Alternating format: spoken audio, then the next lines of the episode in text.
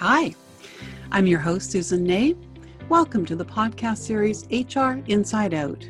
It's a series designed to help you demystify HR and the human resource processes. We're going to talk about people management and get the goods on and see how all this stuff works. You're going to hear from everyday heroes and get their perspectives as we touch on a wide variety of topics, topics that impact us in our work and in our work environments. You'll find nuggets for your treasure chest of learning. Hopefully, you'll discover insights for your personal and your professional growth. I'm glad you're here. I suspect it's because you want to be the very best version of yourself, your personal best, and that you get understanding these systems and processes will help you on your journey, on your path. You ready to dare to soar? Want to join me at flight school? Let's do this. Thanks for joining me today. Hi, welcome to the podcast series HR Inside Out Demystifying HR and People Management. I'm your host, Susan Ney. I would like to extend a very warm welcome to today's guest, Melissa Deely, coming to us from Whistler, British Columbia. Welcome, Melissa. Thank you. I'm so excited to be here. Me too. Thank you and then similarly for our listeners. Hey, before we start, I wanted to just hear a little bit about you and a bit about your background. Now, you're a registered health coach and an integrated health practitioner, originally employed as a business executive in the hotel industry, but getting let go when big fish bought little fish, and then the reality of both daughters suffering concussions from sports industry or injuries caused you to reassess priorities and refocus on a different journey, the one that you're uh, that's led you to the work that you're currently doing. Now, you have a quote on the banner that sits behind you in your home office, and it reminds us that health isn't everything, but without it, everything else is nothing. So, helping others improve health journeys has become your life's passion and your purpose. And oh my goodness, it shows. it really does. And I, for me, words like newfound energy, gut health, and uh, dealing with brain fogginess, those ones caught my attention. Now, a huge congratulations to you. You're the a recent winner of the Quality Care Award. You share your wisdom through your podcast, the Your Guided Health Journey, and your YouTube channel, but also through programs that you offer. And we're going to talk about those programs a little bit later in the, the podcast because uh, both the programs and certainly the YouTube and the uh, podcasts have got wonderful health tips, and uh, each of those to help us on our own health journeys.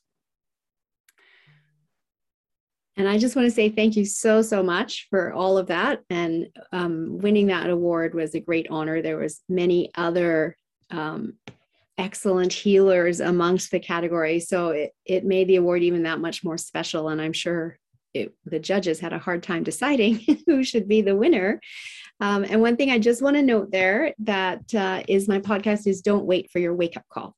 Oh, I'm sorry. Yeah, that's okay. The business name is Your Guided Health Journey. So okay, important yeah.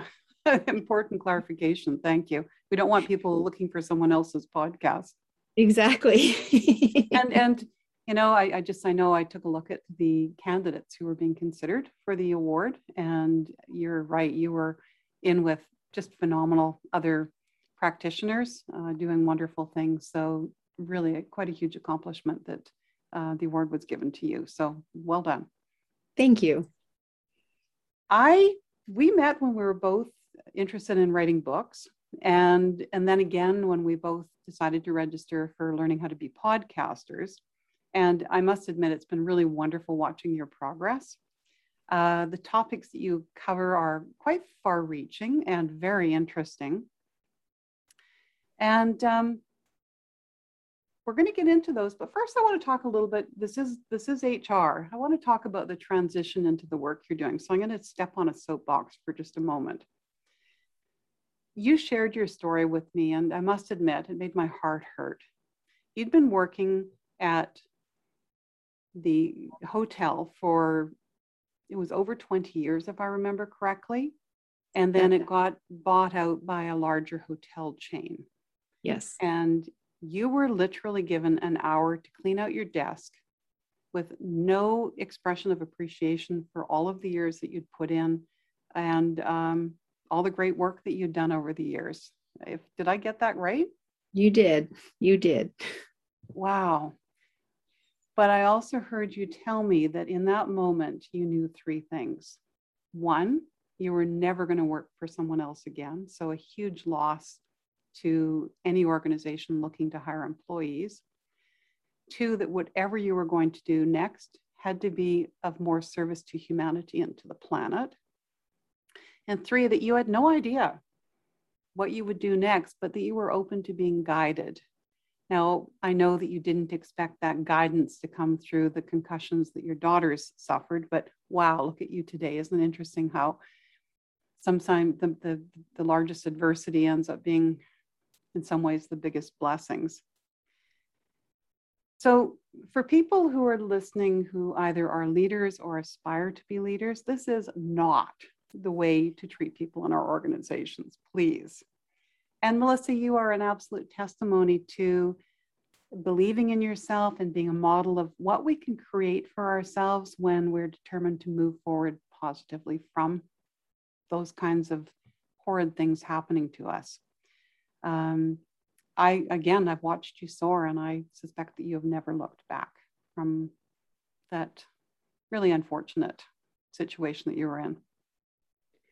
Now, I do want to say that organizations sometimes have to make difficult decisions. You know, organizations merge and amalgamate, but it's the how that this is done that is so very important. And that doesn't include an hour's notice and no thank you. So okay, I'm now stepping off my soapbox and we're going to get on to you, what you're doing today.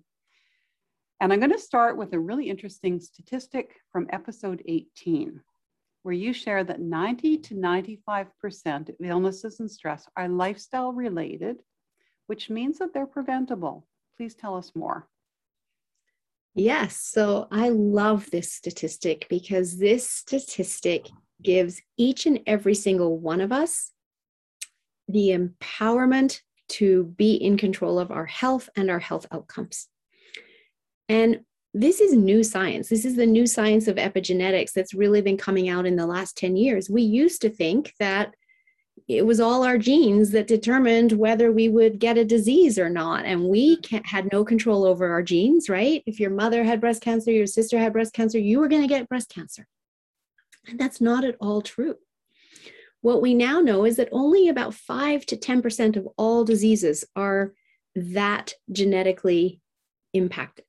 Wow. The rest is an equation of it's our genes. So we may be mm-hmm. predisposed to some diseases by our genes, and then the environment we create inside our body. And that environment is 90 to 95% of the equation. And that environment is created by the lifestyle that we live. It's that environment is impacted by our sleep or lack of, mm-hmm. our stress levels, our nutrition, our toxic load, the toxins that are getting inside our body, mm-hmm. and how we cope with all of that. As our body gets bogged down and our liver and kidneys get bogged down with all of this and they can't get the toxins out, it creates inflammation in the body. And that inflammation is what then triggers the genes to turn on those diseases that you're predisposed to. Oh, wow. But if you don't ever create the inflammation in your body, those genes don't get turned on. End of story. So, all you have to do is know how to not turn on that inflammation, how to create a body that is inhospitable to disease. And we can all absolutely do that. It's just not taught through our public education system and our public health. And in fact, mm-hmm. our mainstream medical doctors are not taught this in medical school because this is all new science and mainstream medicine is very slow to adapt. And so it's on the holistic side where people are adapting more quickly and realizing it's what's going on and it's why when i work with someone i don't just give you 7 minutes of my time and hear a few symptoms and say you've got this first of all i'm not a doctor and i don't diagnose mm-hmm. but i give you an hour of my time because we need to look at all aspects of your life. I want to understand your sleep. I want to understand your nutrition, your exercise, your stress levels, your relationships. You know, are you on any medications that are cause that are toxic yeah. to your body, etc. And what are the stresses that you've gone through in the last 5 to 10 years because stresses can stack on themselves. So we have time to go through that and get that whole picture of what your lifestyle looks like so that then I have a starting point of where we're going to go. And very often we're starting with a functional medicine detox because we live in a toxic world. And then I have the functional medicine labs that I can use that will show me what where the imbalances are inside the body because that's what I'm looking for is the imbalances when we have too much inflammation, when our mineral levels are depleted, our vitamin levels are depleted. Maybe it's our omega 3s and omega 6s are out of balance. What does that cause? Inflammation, right? Our hormones could be out of balance. And many, all women go through menopause. Many women suffer through menopause. Mm-hmm, and it doesn't mm-hmm. have to be that way. They just don't realize there's something that they can do.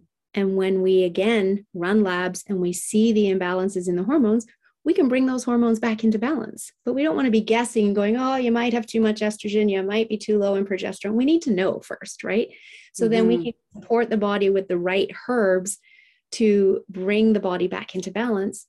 And when we bring the body back into balance, it will heal itself. That is what it's designed to do. And so that's why I love this quote. I love this, you know, new science because it gives every single one of us the control and the choice to create a body that is inhospitable to disease and to learn how to do that. Wow. So it's taking all the different puzzle pieces and looking at the whole completed map. Exactly. Really? And so in my training, we were told that it's like being a detective for mm-hmm. exactly that reason is we're looking for where those imbalances are in order to guide the body back into balance. And for some people, they may have more than one imbalance. So we address one, and then we might need to address mm-hmm. the next, right? There's our health is so individual, right? So there isn't a one size fits all. Yeah. And so even when I get lab results for people, no two sets of lab results are going to be identical. Yeah. So we have to work with what's going on for you one step at a time. And I'm assuming that once those lab results come back, there is a wonderful explanation from you about those, which is something that we're tending not to, to get from the traditional medicine system where you've got 10 minutes with your physician and you're, you know, you're finding yourself on the internet, you know, scaring the, yeah, heck out of yourself. yes, exactly. I ask people not to go on the internet because it's very easy to suddenly be diagnosing yourself as dying tomorrow when you go on the internet, right? Yeah, yeah. You're absolutely correct. And with my own daughters and their healing from concussion, and I was going to all of the appointments with them, I realized there was a gap in the system. What did other people do that didn't have a mom that wasn't working at the time do in order to navigate this path of healing, right? Because they didn't have the cognitive ability to go to an appointment and come home and tell me what they'd been told right? So I went with them. It was for my own learning. I had the time. And then I could hold them accountable and remind them of the things they needed to be doing on this healing journey, right? It's not giving up the responsibility to a doctor that gives you a pill. You have to do the work. Mm-hmm. I can't do it for you. But what I do is, as you said, when I get the lab results back, we have another uh, hour long session where I review those lab results with you and we discuss next steps. And it's in partnership. It's not me telling you what to do. Mm-hmm. it's here are the options. This is what we're looking at. We could start with this. We could start with that. I recommend this. How would you like to move forward? Right? Yeah. Yeah. And and it's then i don't just send you on your way to go do it either because i've seen that happen and not work. Mm-hmm, mm-hmm. we have more sessions so that you know we'll meet in another month so that i can see how you're doing now that you've started your healing protocol and I'm in touch with you through that month through an app, depending on the program that you're on, but most programs, so that if you have questions about anything, you can get your questions answered. And that's really important as well, because anytime we're changing habits, and let's face it, most of the work I'm doing, I'm changing the way that you're eating. I'm trying to get you to change the way you're sleeping if that's needed, maybe yeah. exercise if that's needed. Anytime we're changing habits, our brain, which is charged with keeping us safe, is going, uh, what you doing? This is Yeah. new. I haven't Yeah. seen this before. I don't know if I can keep you safe over here. Mhm. Let's come back to what you were doing before because you're alive and I know I can keep you safe there in your comfort zone, right? Mhm. And anytime we're stepping outside our comfort zone, our brain starts chirping at us. And so it's really important that people understand the importance of talking back to their brain. Stop listening to those voices in our head and actually Mhm. talk to ourselves. And it's okay to do that. And when you can get your questions answered, you can talk back to your brain. So when your brain's going, What are you doing? This recipe takes way longer to make than those other ones. Why, why are you starting everything from scratch? You don't even know if you're doing it right. You can say, Actually, yeah, I do, because she's given me the recipe. I know exactly what I'm doing. And if I have questions, I can ask her.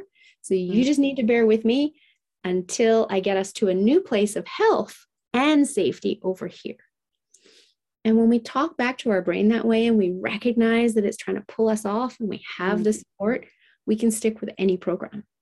And that was going to be one of my next questions is creating permanency in the changes that we need. So it sounds as though that that self-talk, correcting that self-talk and um, really you holding your clients accountable for continuing to do the things that are changes to habits that have got them the health challenge in the first place. Are any any other uh, tips on sort of the permanency? Because you know, I think most people, you know, you either don't want to be on medication for the rest of your life or you you you do all the right things for a small period of time and then fall back into those bad habits. And of course then the illness or where you disease comes back again. Yeah. Or there's the Exactly. risk of it. So, several things. We have to understand our why. So, I start my clients there. Why are you doing this? Why are you working with me? Why are you choosing to do this detox? And it has to be a deep why. It can't be, oh, just because my friend told me to, or because I woke up this morning and thought I should. There's Mhm. always something deeper, right? And when we get to that deep why, I have them writing it out on sticky notes and sticking it on the bathroom mirror and in the kitchen, on the fridge, in the car, even by the bedside Yep. table, just while we start to create that these new habits, right? Yep. The beautiful thing too is is that when we create the environment for the human body to heal, it starts healing really quickly. So, like I said, almost everyone has to start with a detox because we live in a toxic world and it's a three week detox inside those three weeks, everyone starts feeling better. It's all at different times, it's different things. It could be more energy, no more afternoon naps. I'm amazed at how many adults take afternoon naps. It could be, you know, get rid of the brain fog, more mental clarity, more productive. It could be um, less joint pain because inflammation's gone down. There's all different positive benefits, and some people have more than one, but they notice something. so what what what is a detox or does that differ for each of your clients depending on the illness that they're challenged with The detox is it's the same program for everyone, but I do have to tweak it for people, which is why it's guided. And I don't want people just to like buy it and try and do it themselves because everyone's starting it at a different point of health, right? okay So yeah some people can move into it really easily. Some people it's a little bit more work. Some people it's a real shock to the body, and I have to tweak things for them to keep them on the program and, and allow their body to come in more gently to it.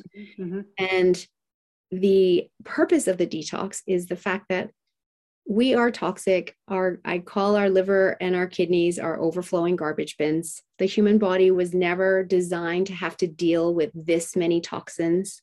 144,000 man-made chemical toxins have been introduced since World War II. So are you talking about like hairsprays and like when you talk about toxins, any any quick simple examples of something So- that we're all challenged with? Yeah, all sorts of toxins. So yes, the personal care products we put on our skin to you know, our toothpaste to the chemicals that are in our food that we buy at the grocery store to extend the shelf life or to allow the food industry to make it more cheaply because it's a GMO food. To, you know, fire retardants, to sprays that are sprayed on the food in the fields to keep away the bugs, right? So all of these chemicals, chemicals in plastics, chemicals in so many things. And it's at the point now where we can't avoid it. Like even the chemicals that get on our skin from the exhaust fumes from cars walking down the street, right? It's all around us. We can't avoid it. Mhm. But what we can do is help our body get them out more easily. Okay. I say that our liver is overburdened and undernourished. So it's overburdened by all of these toxins. It's overburdened by antibiotics and other pharmaceutical drugs. It's overburdened by alcohol. It's overburdened simply by stress, by processed foods, all of these things, right? And it's undernourished because we have depleted soil systems in this era. The liver detoxes in two phases. Phase two is when it turns the toxins to being water soluble so we can excrete them. Okay. It needs very specific nutrients to do that but those nutrients are not in our soil. So we're not eating them. So, how does the liver do that? It's struggling. It is struggling. So, on the detox, we're supporting the liver with the nutrients it needs to do this so we can get those toxins out. And honestly, this is probably the single biggest cause of all the chronic illness we have in the world today is simply the fact that our poor liver and kidneys can't keep up. Our bodies are toxic. That causes inflammation that triggers the genes to turn on disease. We get diagnosed with a chronic illness. If you're diagnosed by your doctor, you're given a drug and you need to take it every day for the rest of your life because that's what they know. That's what they've been taught. Mm-hmm. That's what they're directed to do. Yep. Yep. What we now know is all of these chronic illnesses from type 2 diabetes, heart, to be, heart disease, obesity, leaky gut, which is the trigger for many autoimmune diseases, some forms of cancer, even Alzheimer's and dementia. Wow. They're lifestyle diseases. We can reverse them. Oh, wow. When we address all of the lifestyle factors. Yeah. And we start with the detox. Okay, I'm glad I asked the question. Holy mackerel. Yeah. Okay, let's stop recording now. I think I need to start. um, and you'd mentioned what some of the foods that we're ingesting as well as being part of those, I suspect. Mm-hmm. Um, yeah, I loved, so, your, I loved your quote, just that what you put on the end of your fork is either your best medicine or your worst poison. Mm-hmm. And, and, so, so I guess you would help people understanding the ones that are the poison and the ones that are the, the good for us. Exactly, exactly. And you know the worst form, form of poison unfortunately are so many of the processed foods that are out there right? The shelf life they want more shelf life so that they don't have as much wastage. Well there's chemicals in there that are helping keep make it last longer on the shelf but then we're putting it in our body right? There's 50 different names for sugar. Sugar's in everything today and consumers started figuring it out. So the food industry st- tries to stay one step ahead. So they start renaming it under these different names that so it's too hard for the consumer to see if how much sugar is in the product right? And actually and they're man, they're man-made sugars. They're not even natural sugars right? So again that's a chemical that our body isn't designed to deal with. Just i remember a stat from one of your other episodes that world war one it was 15 pounds of sugar on average that that we would eat, and it's now up to 125 pounds of sugar in its various yes, um, ketchup Form. and yes. forms, and yeah, it's not just table sugar. That's exactly, big increase in a quite small period of time. Exactly. So it's crazy, and part of the reason that happened was in the late 80s, the governments in the Western world were looking at the population and seeing this rise towards heart disease, diabetes, obesity, right? And they're like, well, what can we do about that? And unfortunately, they didn't listen to the scientists. They used flawed logic. The flawed logic was if you don't want to be fat, don't eat fat. I remember, yeah. So we started the low fat, no fat craze, mm-hmm. right? And marketed the heck out of it. The food industry took all the fat out of the foods, marketed everything's low fat, no fat. Everybody starts eating it, myself included. I was in the corporate world. I didn't know any different. I drank skim milk for years thinking that was the best thing for me, mm-hmm. right? Yeah. Then when I get into health coaching and I actually now start to understand the science of all of this, and I'm like, whoa. You know, we've all just been blindsided by this false advertising mm-hmm. around this and the reality is is that our body needs fat. It needs good quality fat. Mm-hmm. our brain is fat and water. We need fat. What we don't need is all of the sugar. Mm-hmm. and when they took the fat out of the food the food lost the flavor.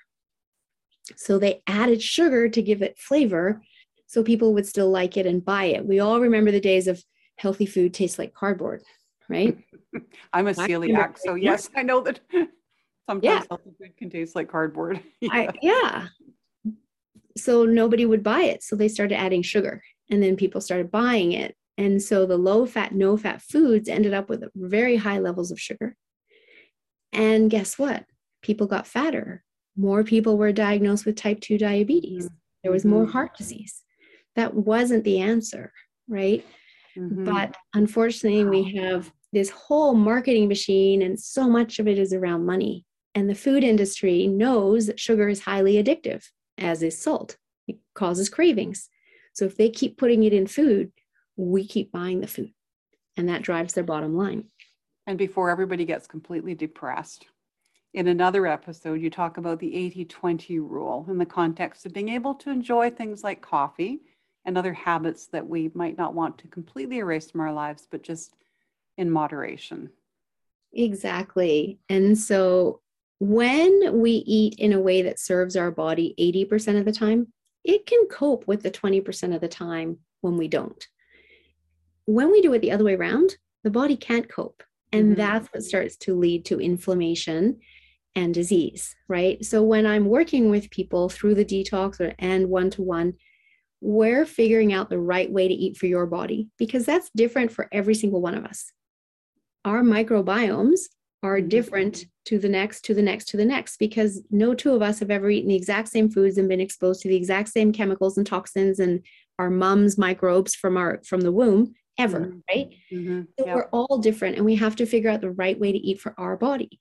You know, there's we think of apples as being healthy, but they're not healthy for the person that has an anaphylactic reaction to them, right? Right. Yes. Mm-hmm. So, you know, people are like, well, I'm eating this and I it's healthy and I don't feel good, right? So I help them figure that out. And we can do food sensitivity testing to figure out what your body likes and doesn't like in any given moment.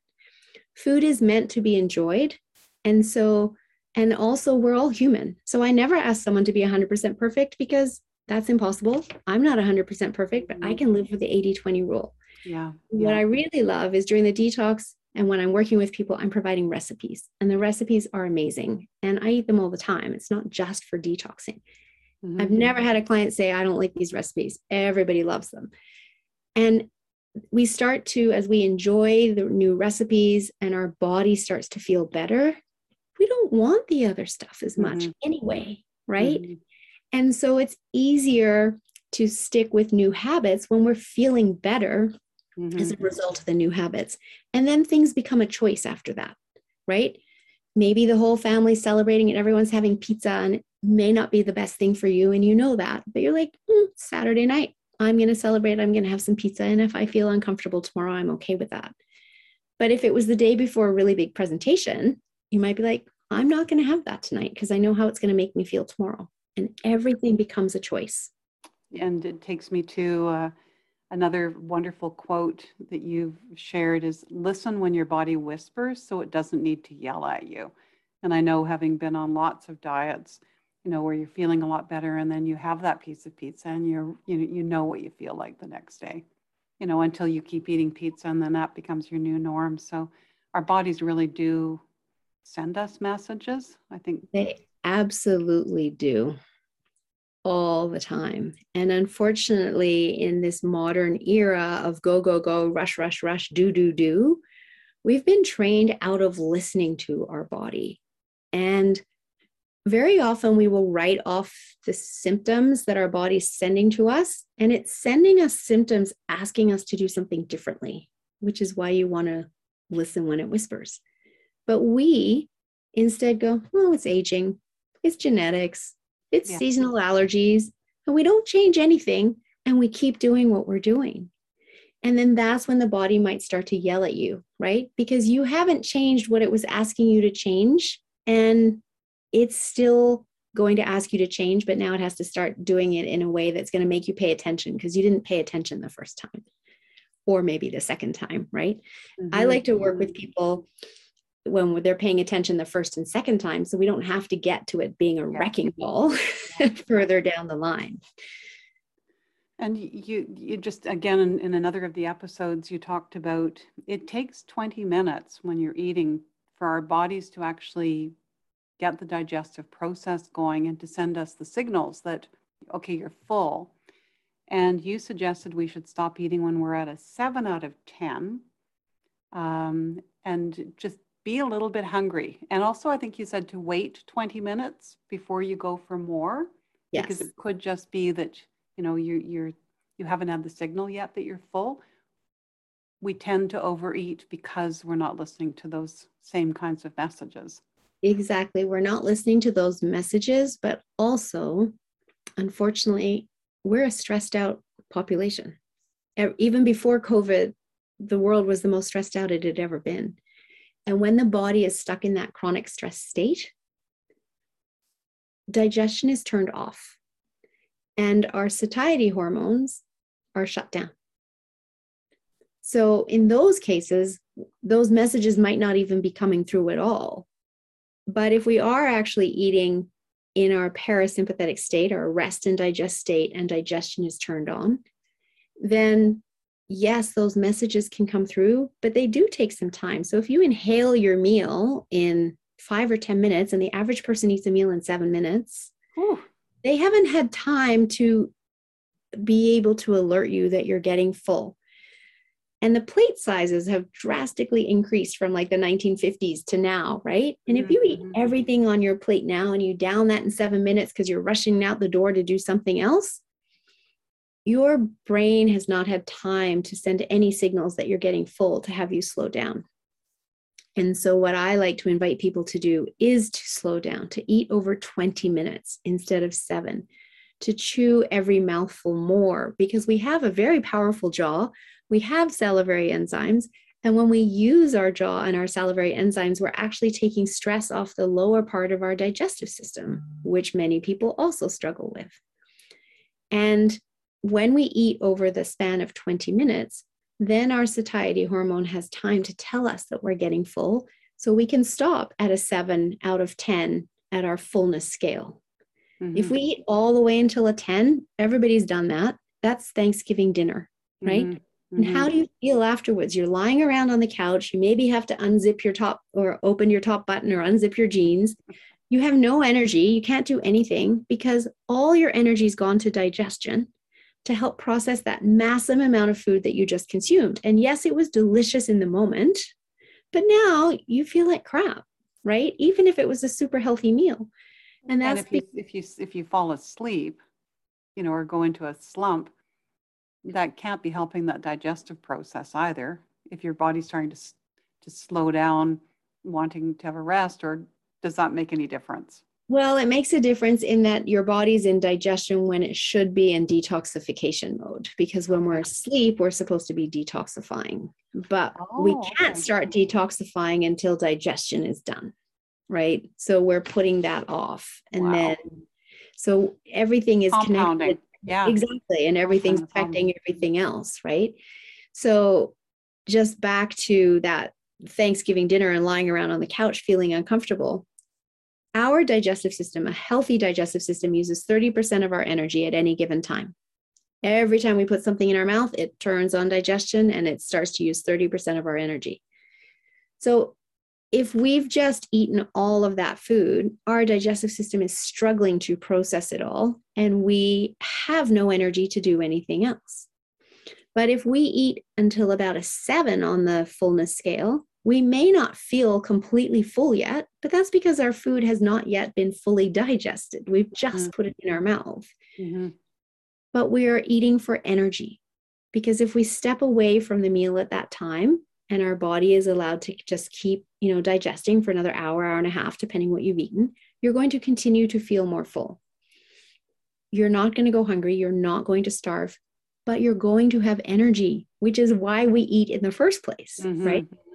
So yeah. I also recommend that people start their day with a smoothie. And this is what I do because A, the blender has helped break it down. B, you can get a lot of really good nutrients in a smoothie when you load it with some fruit and veggies and greens and everything else, right? Mm-hmm. And you sip it slowly over an hour. Because it's already pre digested, I still swirl it around in my mouth to get those salivary enzymes going, get my jaws in on it it's so much easier for my digestive system to process. It uses less energy. So that means I have more energy for cognitive function as I start my day, or for my workout, or for anything else I want to be doing. And so it just allows me to have energy for the things I want while still nourishing my body instead of having all that energy go to digestion. You'd also, I think, in an episode talked about the importance of really chewing your food well. Mhm. So not not swallowing before, you know, again, you're helping with the process of getting the nutrients out of the food. Exactly. And again, most people chew on average three to five times each mouthful. But if you concentrate on chewing, you can chew each mouthful, you know, 20 times easily. Sometimes I have clients do chewing contests and I'll take a bite of apple and you I can chew one bite of apple 50 times. And it's amazing how much juice I get out of that piece of apple. And it's so tasty and flavorful we're just so busy in our lives, we don't realize this information and we don't take the time to slow down and truly enjoy our meals. But when we do, we're helping our digestive system and we get the energy from the food that we're eating because our digestive system is better able to break it down and get the nutrients to the cells. So also in in talking about eating too quickly and too much, I learned from an episode about the taking of antacids has become for many people their norm to deal with uh, acid reflux and digestive problems. Um, but that taking these antacids is actually not helping our digestion. And um, there's also a baking soda tip. So I thought that was quite interesting with regard to, you know, whether or not you actually have sufficient stomach acid. So can I get you to share a little bit more about that? Sure. So the reason that we actually struggle with low stomach acid is because of high stress, as I alluded to before. Oh, okay. That's okay. when we're stuck in our fight or flight state. Okay. And our brain is wanting to keep us safe. And so it's producing adrenaline and cortisol so that we can fight or flee, right? In that moment. Mm-hmm. And in that moment, we don't care about digesting the sandwich that we might have had or procreation right? We just need mm-hmm. to get to safety. So when we're in this chronic stress state, procreation is shut down and digestion is shut down. And we're also going to not stop and take a nap, right? So when we eat in that state, digestion is not even turned on. If digestion is not turned on, the body is not producing salivary enzymes, it's not producing stomach acid or any of the other enzymes needed throughout the entire digestive tract to break down our food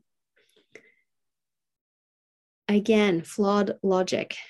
If you go to the doctor and you say that you have heartburn or acid reflux, their learning is that, oh, that must mean you have too much stomach acid. It's coming out of your stomach and up into your esophageal cavity. So we're going to give you a drug that's going to stop the production of stomach acid. The reality, it makes sense logically, right? Mm-hmm, mm-hmm. However, the reality is, is that it's triggered by high stress. We know high stress means digestion is turned off, there is no stomach acid being produced. So, what's actually causing this stomach acid to come into the esophageal tract? We have a sphincter at the bottom of our esophagus, mm-hmm. and it's a one way valve that allows food to go down and then it closes up nice and tight after the food's in the stomach cavity. Mm-hmm. stress, this gets floppy and it doesn't close up tight anymore. So the little bit of stomach acid that we have can now escape into oh, our okay. But it's not a sign of too much stomach acid. The reality is it's a sign of too much stress, and we have to address that root cause, the stress, rather than just try and mask this pain with an antacid.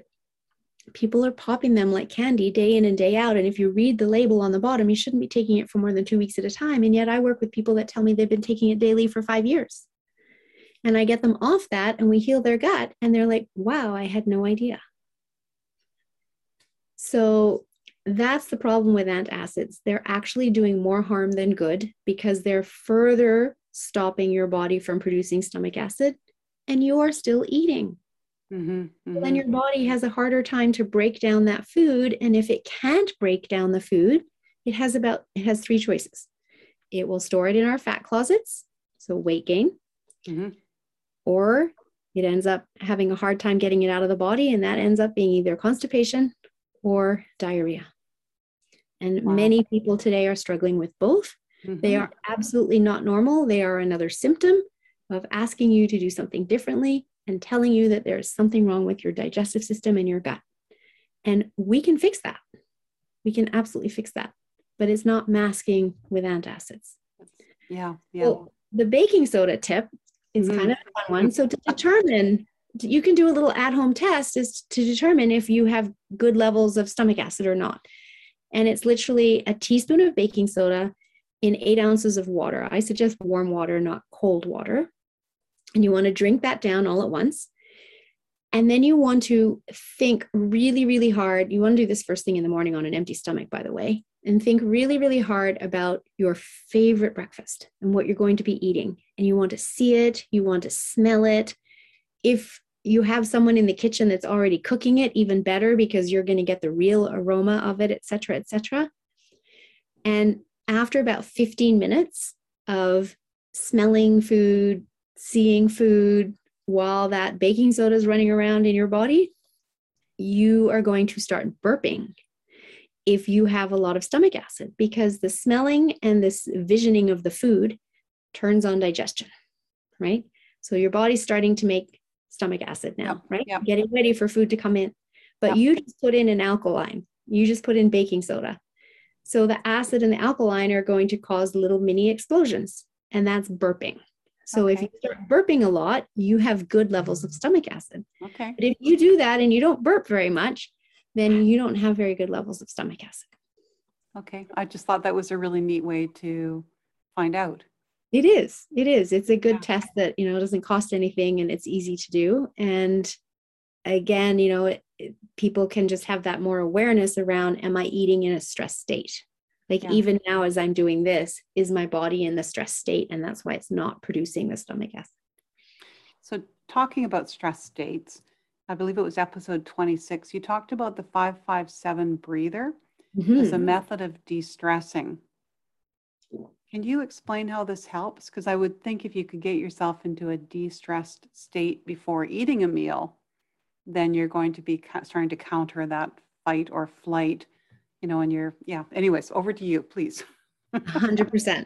And I do encourage people to do this eh, before eating, but not only just before eating, you can do this if you're stuck in traffic and you're late for a meeting and you can feel your stress levels going up. You can do this if your kids are driving you mental and you can feel your stress levels going up. You can do this if you wake up in the middle of the night you can't get back to sleep because your mind's already started thinking about what you need to do the next day, right? You can do this anywhere. The beauty of it is you always have your breath and it's free. So it's very easy to do. You literally inhale for a count of five, and then you hold your breath for a count of five. And if you can't hold it for five, hold it for as long as you can to start, right? It takes a little practice. And then exhale for a count of seven. Do that 10 times, which takes less than three minutes. And it tricks your brain into turning on your parasympathetic nervous system, your rest and digest state, and getting out of the stress state. Your brain goes, huh, I thought I was stressed out, but I'm breathing like a safe person. I must be safe, and it will turn on rest and digest. And the reason that it thinks it's safe is that, again, going back to fight or flight and having to get away from a lion, if you're running away from a lion, you're panting. You're pumping your arms, running as fast as you can, and you're panting, right? Mm-hmm. Your exhale is not longer than your inhale in that moment. Ah, okay. I was going to ask about this. Why the seven? Yeah. So yep.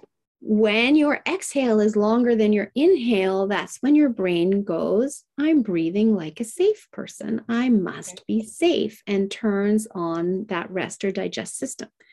The other thing that it does is if you're counting, doing all this counting, because you're counting to five, you're counting to five, you're counting to seven, then you got to do all of that 10 times, that's a lot of counting, right?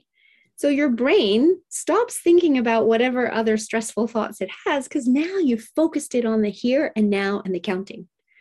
And so that too helps release the stress. Perfect. So it's a very powerful tool.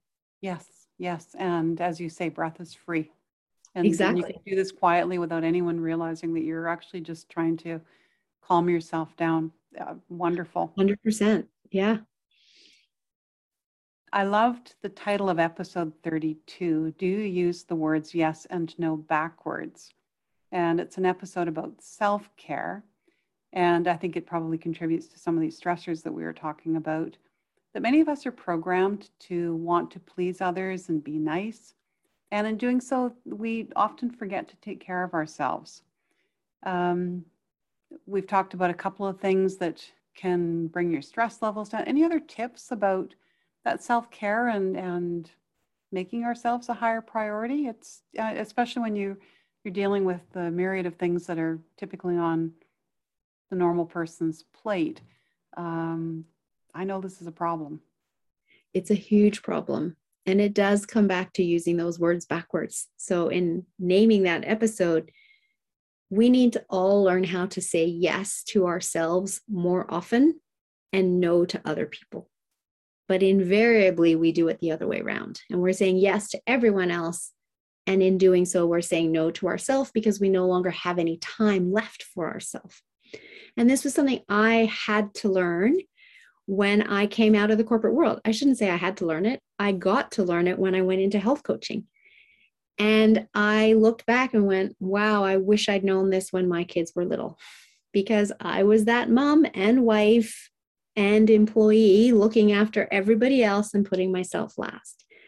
So when I learned this, I created a mantra around it that was really meaningful to me. And when I tell it to other people, it always lands. And that mantra is that self care is the most selfless act because it allows you to show up and give the world the best of you instead of what's left of you. Mm-hmm. Oh, I like that. Face it, as parents, we're so often giving our kids and our spouses what's left of us. And is that really how we want to engage with our, you know, favorite loved ones? No, not at all, right? The mm-hmm. only way you can turn that around is if you look after yourself first. It's the same as the oxygen mask on the airplane. Put yours on first before supporting you know, mm-hmm. putting it on a child, right? So it was a huge aha for me. And in order to change that, I had to use my calendar. So I now block, and I have now for six years, blocked time every day in my calendar for me that nobody else can take away from me. I have control of that time. Now, something might come up that conflicts with that time, and then I have a choice do I want my self care time or do I want to do this? Maybe this is another form of self care because it's doing something with a friend that I'll enjoy. And to me, self care is doing anything that I want to do and that I get joy from. That's it. can be anything, right? And it's going to be different for every single person. So I have a choice as to whether I do that instead of what my regular self care is, or do I do that, but now I need to find time later in my day for my self care that I now have control of the calendar. I don't get to the end of my day and go, oh, didn't get my self care done and everybody else took the time away from me. It goes in first. So I literally, I don't do any appointments with clients before 10 30 a.m. Now, sometimes I will do them beforehand, but that's because I've made that choice and I've yeah. changed things around in my day because of people in different time zones and all of that. But that allows me to get up and start my day the way I want to start my day. And in the summertime, that was, you know, I, I always do some meditation when I get up and I do my gratitude journal. And then I do breakfast and I'm not rushing over my breakfast. And in the summertime, I was out on my paddleboard first thing in the morning. That was I my I loved your posts. Yes. Gorgeous, gorgeous posts. Yeah, that was my zen, right? Mm-hmm. Now we're in between seasons. And so it's either my online gym class or a yoga class that I'll do in the morning pretty soon I'm actually going to be having like half days on Thursdays because that's going to be my ski morning. Right. And I'm, and, I'm talking downhill skiing. And so that takes longer, right? But I'm usually back yeah. in the office by noon. Yeah. And it's, it's going to be another habit that you've got to commit to because mm-hmm. I've certainly circled those hours for myself and then continue to give them away. Right. So, so yes, yes, it's a choice. So, but holding those for self care Yes. It's something that you just, again, have to be committed to and understand how important it is. Because when you do that, I know you do present better. And I'm sure that we're much nicer people to be around, particularly exactly. for the loved ones. Yeah. Exactly. And you do have to commit to it. And so, again, something that I recommend to my clients is you don't just block the time, but when you block the time, you say what you're going to do with that time. Because if you already know what you're going to do, you're much more likely to go and do it. Right. Yeah. than if you're just block the time and then you don't even know what you're going to do and then work gets busy and so you just keep working right and again it comes down to each individual what brings you joy okay so for me it's my paddleboard it's yoga it's my gym class it's cross country skiing downhill skiing backcountry hiking you know it's all of these different things that even just going for a walk right that i'll put that in so i know what i'm doing and then i go do it you're committing to yourself yeah, exactly. great, great tips. Thank you. You did a pop a, a podcast episode on mold. What do we need to be concerned about regarding mold? And how do we know if mold is a problem in our homes? And what can we do to deal with this? Any quick tips? So, some quick tips. Mold is probably one of the most underdiagnosed health issues we face today because the symptoms of mold can be very similar to other symptoms. But if you have like ongoing sinus issues, ongoing breathing issues, ongoing nasal drip, ongoing cold, you know, you're not very sick, but you're just all in your head, stuffed up, and it's been going on for a long time, you might want to consider hmm, could it be mold, right? And I can run lab tests that will show whether it's mold or not and the different types of mold.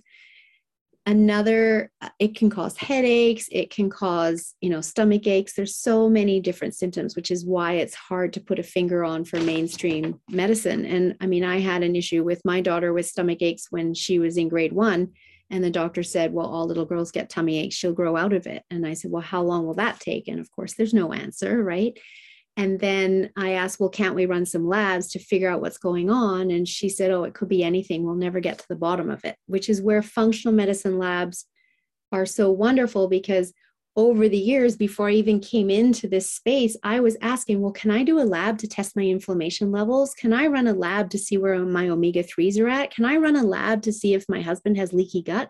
And each time I kept getting told, oh, there's no such thing, no such thing, no such thing.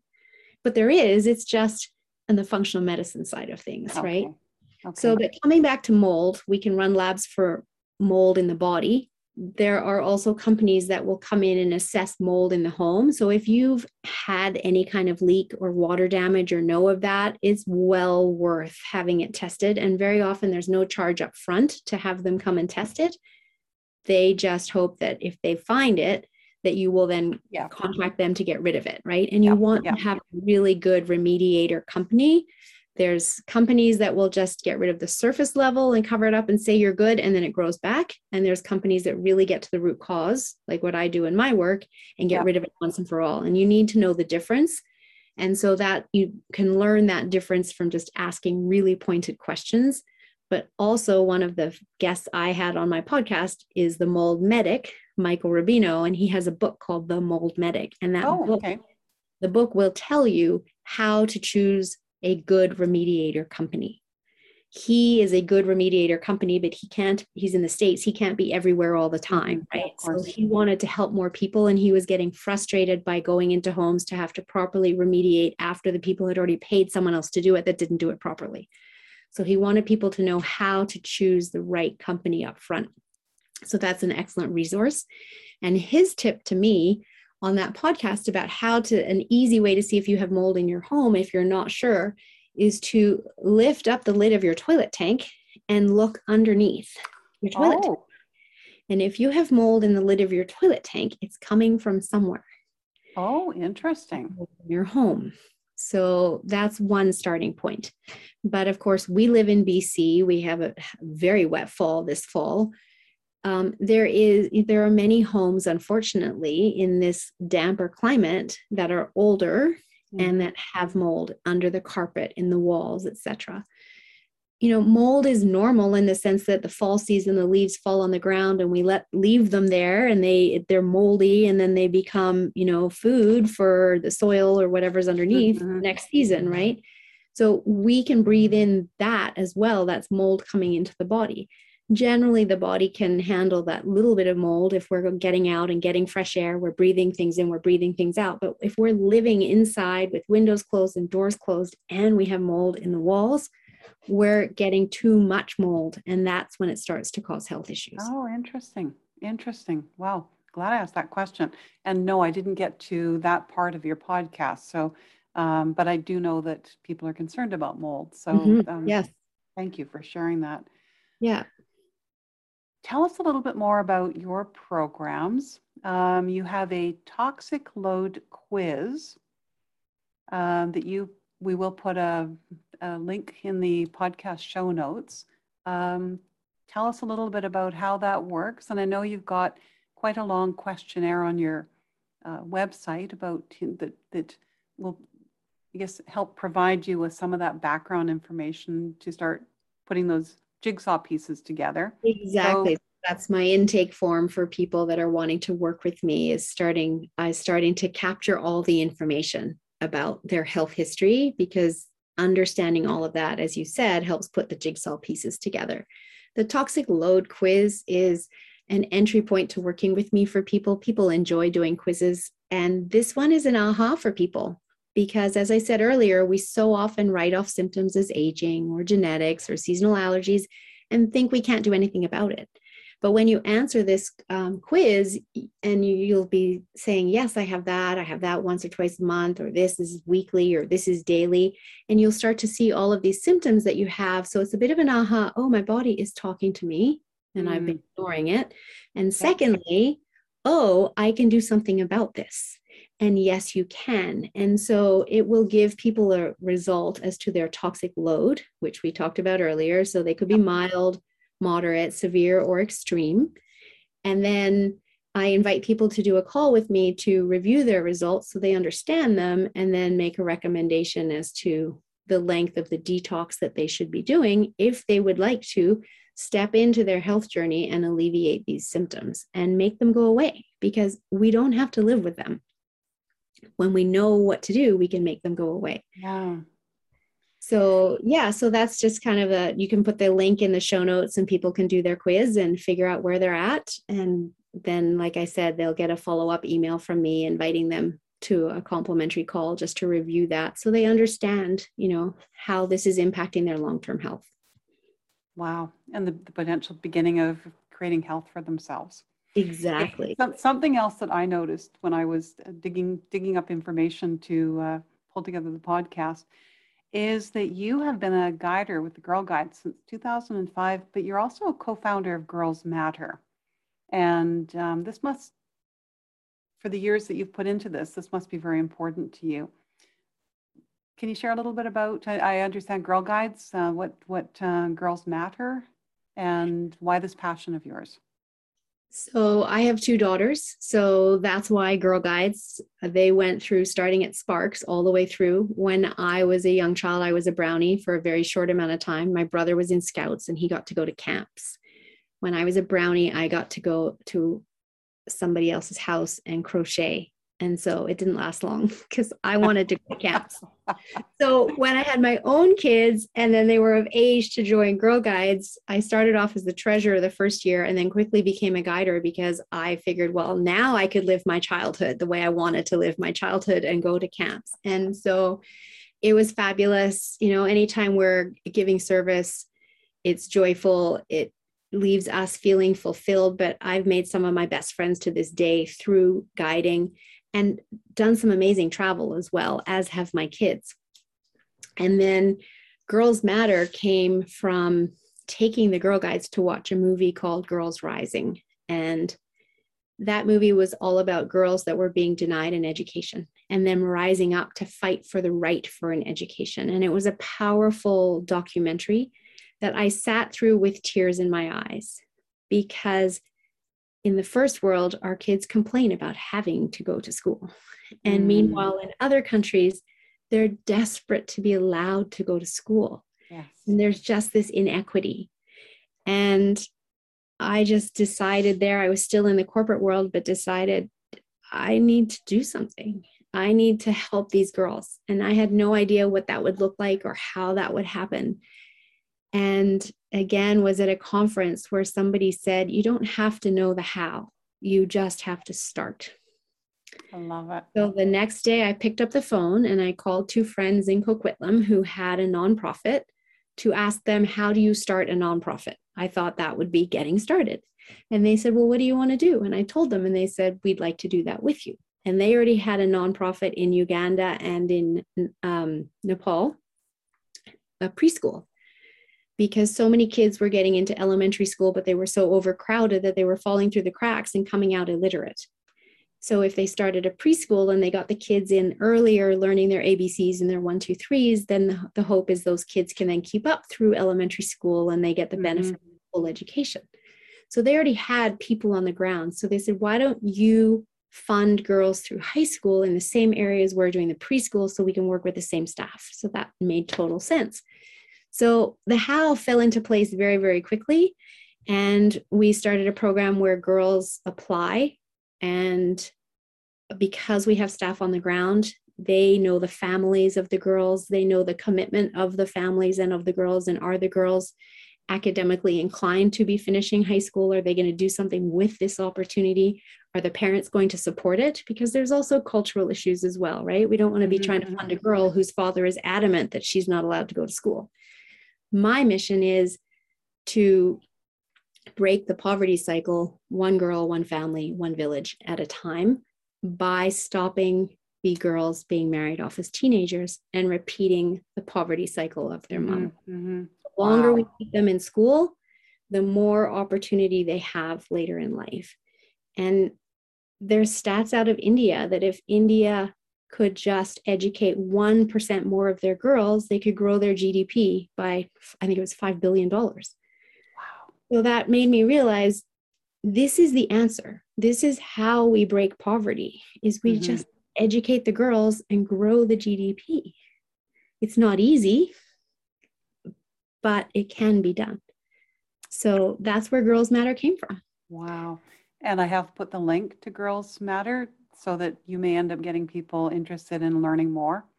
I would love that because we are maxed with our capacity of girls right now for the funding that we have. We don't want to just start funding a girl and then, you know, not have funds next year for mm-hmm. her, right? Mm-hmm. So each girl that we fund, we have to know that we have the funds to have her complete high school or complete university, depending what we're funding for. And right now we're at the max of what we can take. And so if anybody is interested, um, I'd love to hear from you. Excellent. Good. Well, we'll make sure all of that's on the show notes for the podcast. And wow, thank you for see daring to soar like in so many ways. Any last nuggets? And I think you got one extra treat for our listeners um, before we start bringing the podcast to a close? So, I, my nugget is really that you have the power. You have the power to make the choice about your health to live life the way you want to live. As we said, health isn't everything, but without it, everything is nothing. So when you prioritize your health, then you can do everything that you want to do on this planet live your purpose you know build your business raise your family earn an income and there's no best time to start but there is a perfect time to start and that's right now and don't you you've got um a boost your immune system i do so that's coming up. And yeah, you can put the links in the show notes to that. So I'm doing two dates boost your immune system. Obviously, living through a pandemic, people are now actually starting to pay more attention to their health and wanting to know how to boost their immune system. Vaccinated or unvaccinated, we have to be doing this. And so I'm doing two uh, episodes. One is on December 1st at 3 p.m. Pacific. The other is on December 3rd at 9:30 a.m. Pacific. It's a one-hour workshop, just trying to reach more people in different time zones that will teach you some of the habits that you have that might be weakening your immune system. It is like a muscle, we have to strengthen it. And when you have these habits and they're unknowingly weakening your immune system, wouldn't it be helpful to know so you can change those habits? Um, as well as um, an immune protocol, as well as some immune boosting food information, and then the best way to really create that body that's inhospitable to disease. So I invite people to join. It's free and share it with your friends and loved ones. And we're going to put the information on for that as well on the podcast show notes. So the link will be there to be able to, um, I think, register directly for yes. for that program. Yeah. Yeah. Yeah. Thank you very much. I appreciate that. Wow, thank you. Holy mackerel. Um, I, as I said at the beginning, I've watched you spread your wings and fly. You're the epitome of daring to soar, as far as I'm concerned. And I just see the incredible difference that you're making to the people who choose to work with you.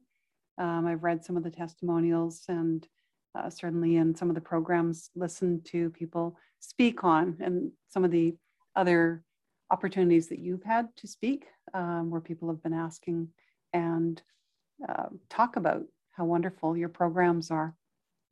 So I do encourage our listeners to take a few moments, go on your website, take a look, and and uh, book a consultation call with you. Try that um, uh, the quiz and just see where where where you are. I know it's kind of scary, but uh, we got to start somewhere, right?